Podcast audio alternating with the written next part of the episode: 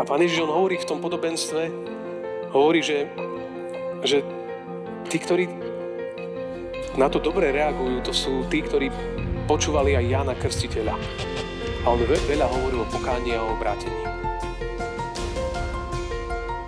On hovoril, pokánie činte, on sa približilo kráľovstvo Božie. V tom podobenstve ten jeden syn oľutoval. Ľútosť je pokánie, súčasťou pokánia.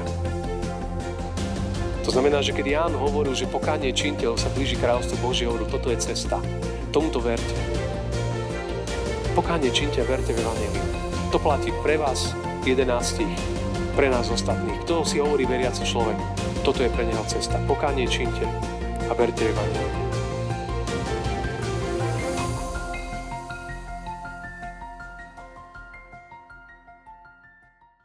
Ale čo sa vám zdá o tomto, Jeden človek mal dvoch synov.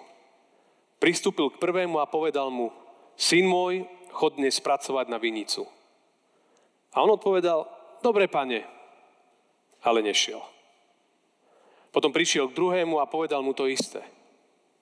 A ten odpovedal, nechce sa. Ale potom oľutoval a išiel. Ktorý z týchto dvoch splnil vôľu otcovu? Odpovedali mu, ten druhý. Povedal im Ježiš, veru vám hovorím, že colníci a neviestky predchádzajú vás do kráľovstva Božieho. Lebo Ján prišiel so spravodlivosťou a neverili ste mu. Ale colníci a neviestky, tým mu uverili. Vy však, hoci ste to videli, ani potom ste sa nekajali, aby ste mu uverili. Amen. Toľko je slov z písma milí nielen rodičia, milí konfirmandi, pravdepodobne mnohí poznáte tú situáciu zo života, že napríklad tu niekto z týchto jedenástich našich milých je vo svojej detskej izbe a zvedľa z kuchyne zaznie hlas, že no prosím ťa, poď pomôcť mi riady umyť.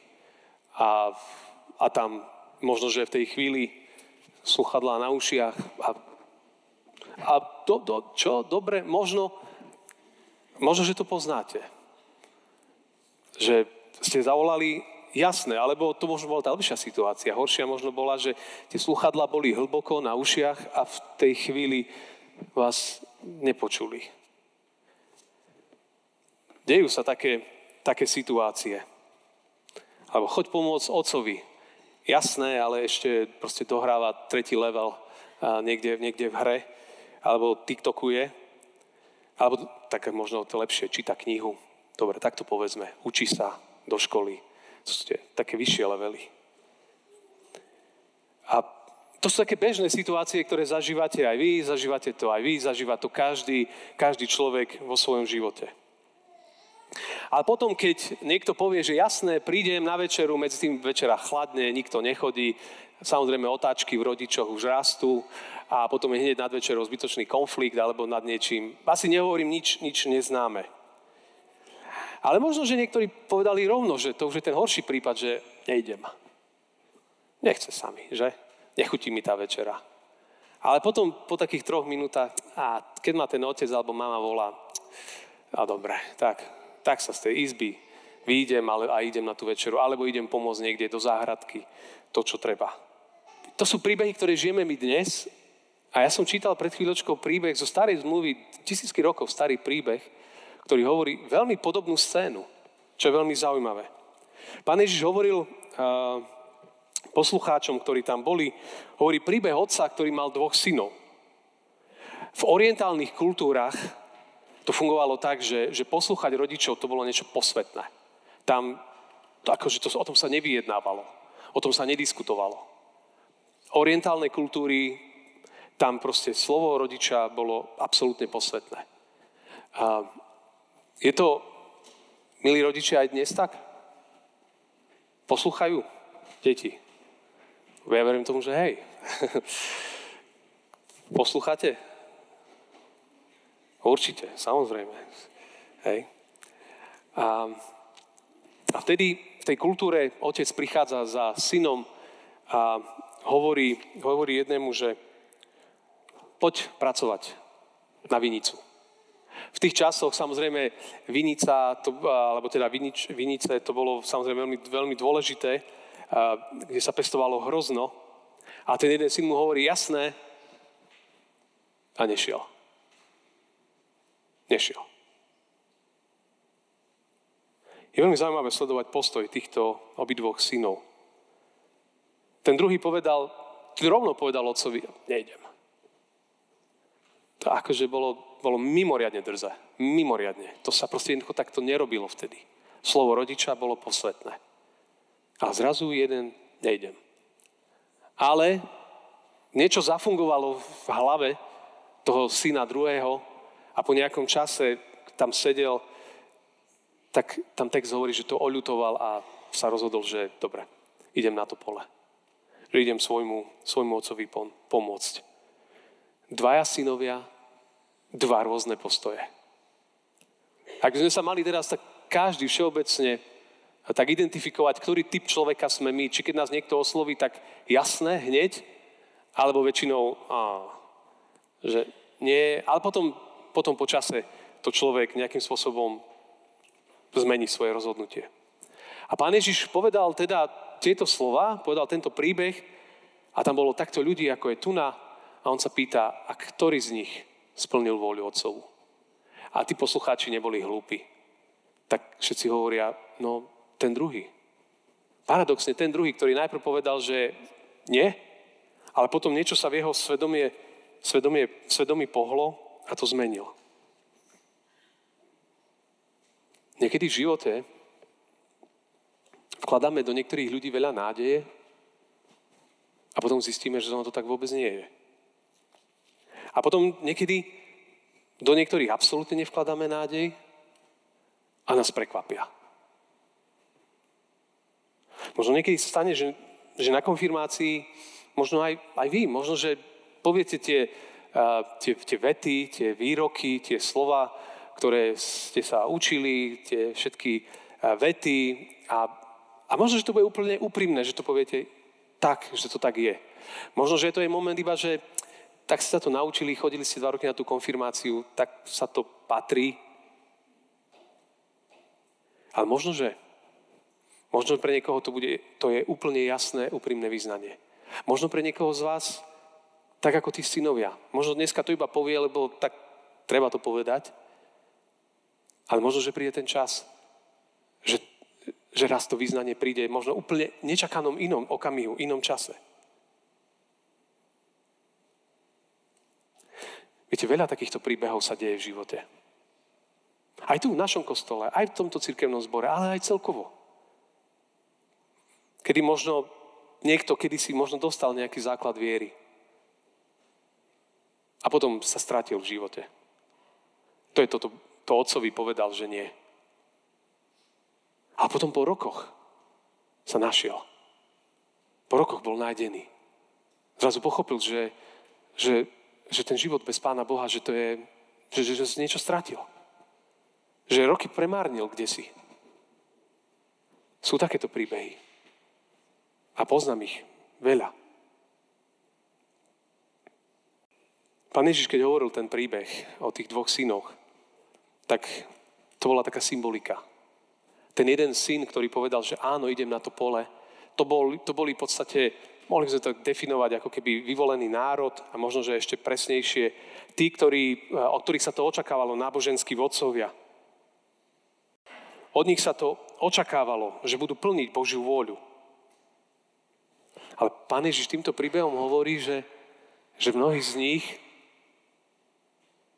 sice na onok to hovoria, ale že sú vlastne ten prvý syn, že áno, ale keď už treba ísť do dôsledkov života viery, tak tam je vlastne nie. A potom sú tá druhá skupina, ktorá, ktorá v tomto príbehu je definovaná ako colníci a neviestky. A to sú v podstate asi dve proste najhoršie kategórie ľudí. pre vtedajšie prvé storočie, colníci a neviestky. Čiže v tom čase tí, ktorí e, boli ako keby na mýte, keď sa vstupovalo do mesta, ste museli platiť mýto a, a tí colníci, oni dávali, vyberali väčšie mýto, ako sa málo. Čiže ľudia ich všeobecne nemali radi aj kvôli tomu, že to boli Židia a oni potom kolaborovali s rímskou mocou. Čiže to boli zradcovia. To boli zradcovia. Čiže tí ľudia ich nemali radi. A neviesky, tak e, to asi nemusím definovať. Neboli to nevesty na svadbu, no, boli to iné nevesty. A, a to znamená, že v tom čase boli úplne ľudia, ľudia na boku. Ktorí aj odmietali veci Božie. Ale Pán Ježiš hovorí, že paradoxne, že, že mnohí z nich, z tých, o ktorých by sme to v živote nepovedali, tak práve tí začali Boha následovať. A tých, od ktorých sme to úplne čakali, že sa to, to bolo jasné, že ten človek a ten človek nie. To sú paradoxy života a viery. Absolútne paradoxy. A pán Ježiš, on hovorí v tom podobenstve, hovorí, že, že tí, ktorí na to dobre reagujú, to sú tí, ktorí počúvali aj Jana Krstiteľa. A on veľa hovoril o pokání a o obrátení. On hovoril pokánie činte, lebo sa približilo kráľovstvo Božie. V tom podobenstve ten jeden syn oľutoval. Ľútosť je pokánie, súčasťou pokánia. To znamená, že keď Ján hovoril, že pokánie činte, lebo sa blíži kráľovstvo Božie, hovoril, toto je cesta. Tomuto verte. Pokánie činte verte v Evangelium. To platí pre vás, jedenáctich, pre nás ostatných. Kto si hovorí veriaci človek, toto je pre neho cesta. Pokánie činte a verte v Evangelium. Títo dvaja synovia. Pán Ježiš cesto, cesto tak nejakým spôsobom nám tam ukazuje, že, že aké dôležité je plniť vôľu otcovu. Každý rodič sa poteší, keď povie svojmu dieťaťu, vieš čo, vynies ten kôš. A ono povie, jasné, ocko, Hneď. A, a naozaj ho vyniesie. To je proste úžasná vec. V tej chvíli rodič, proste, verte tomu, že lieta v tej chvíli. Lebo je to niečo zácne, keď, keď plním vôľu otcovu. Tí dvaja synovia sú pre nás, z obidvoch sa môžeme učiť, z jedného aj druhého, lebo oni zahrňajú dva ľudské postoje. Ale možno, že existuje, a to tak poviem, ešte tretí syn od ktorého by sme sa naozaj mali učiť. Jeho meno je Ježiš Kristus. Jednorodený Boží syn, ktorý plnil voľu Otcovu, lebo chcel, aby všetci ľudia boli spasení. On sám povedal o sebe, nezostúpil som z neba, aby som konal svoju vôľu, ale vôľu toho, ktorý ma poslal. Otec nebeský poslal pána Ježiša tohto sveta. A on povedal, vediac, že to nebude jednoduché, povedal áno a prišiel tu na tento svet, lebo my ľudia sme si nevedeli pomôcť. Narodil sa ako malé dieťa v maštali obyčajným rodičom Jozefovi a Márii. Vyrástal v rodine tesárov. Keď, tesára. Keď mal 12 rokov, je o ňom napísané, že bol poslušný svojim pozemským rodičom, ale zároveň bol poslušný Bohu. Tento postoj mal sebe od malička. A potom, kade chodil, keď bol dospelý, dobre činil, ako Peter hovorí, uzdravoval všetkých diablom posadnutých. Boh bol s ním. A potom bol aj zamordovaný, zomrel na kríži, ale Boh ho skriesil tretí deň a dal sa mu zjavovať všetkým ľuďom. A sám prišiel zvestovať, že on je Bohom ustanovený sudca živých a mŕtvych. Pre jeho meno dosiahne odpustenie hriechov každý, kto verí v neho. A to je ten syn, od ktorého sa môžete aj vyučiť. Aj ja. Lebo on plnil vôľu svojho otca, ktorý je v nebesiach. A my sme na tomto svete možno ako tí dvaja iní synovia. Jeden, ktorý možno áno a potom nie, alebo sme ten druhý, ktorý nie a potom áno. To sme asi my viac. Ale smerujme svoj pohľad na iného ešte syna. Na pána Ježiša Krista ktorý nás všetkých volá, aj vás, aj nás, naspäť k Bohu. A k nemu je cesta otvorená. V Novej zmluve máme príbeh ešte iných dvoch bratov. Ten jeden prišiel za otcom a urobil tiež drzosť. Povedal, daj mi polku majetku. Lebo ja už chcem sa postaviť na vlastné nohy. Ale nevyšlo mu to. Prišiel všetko.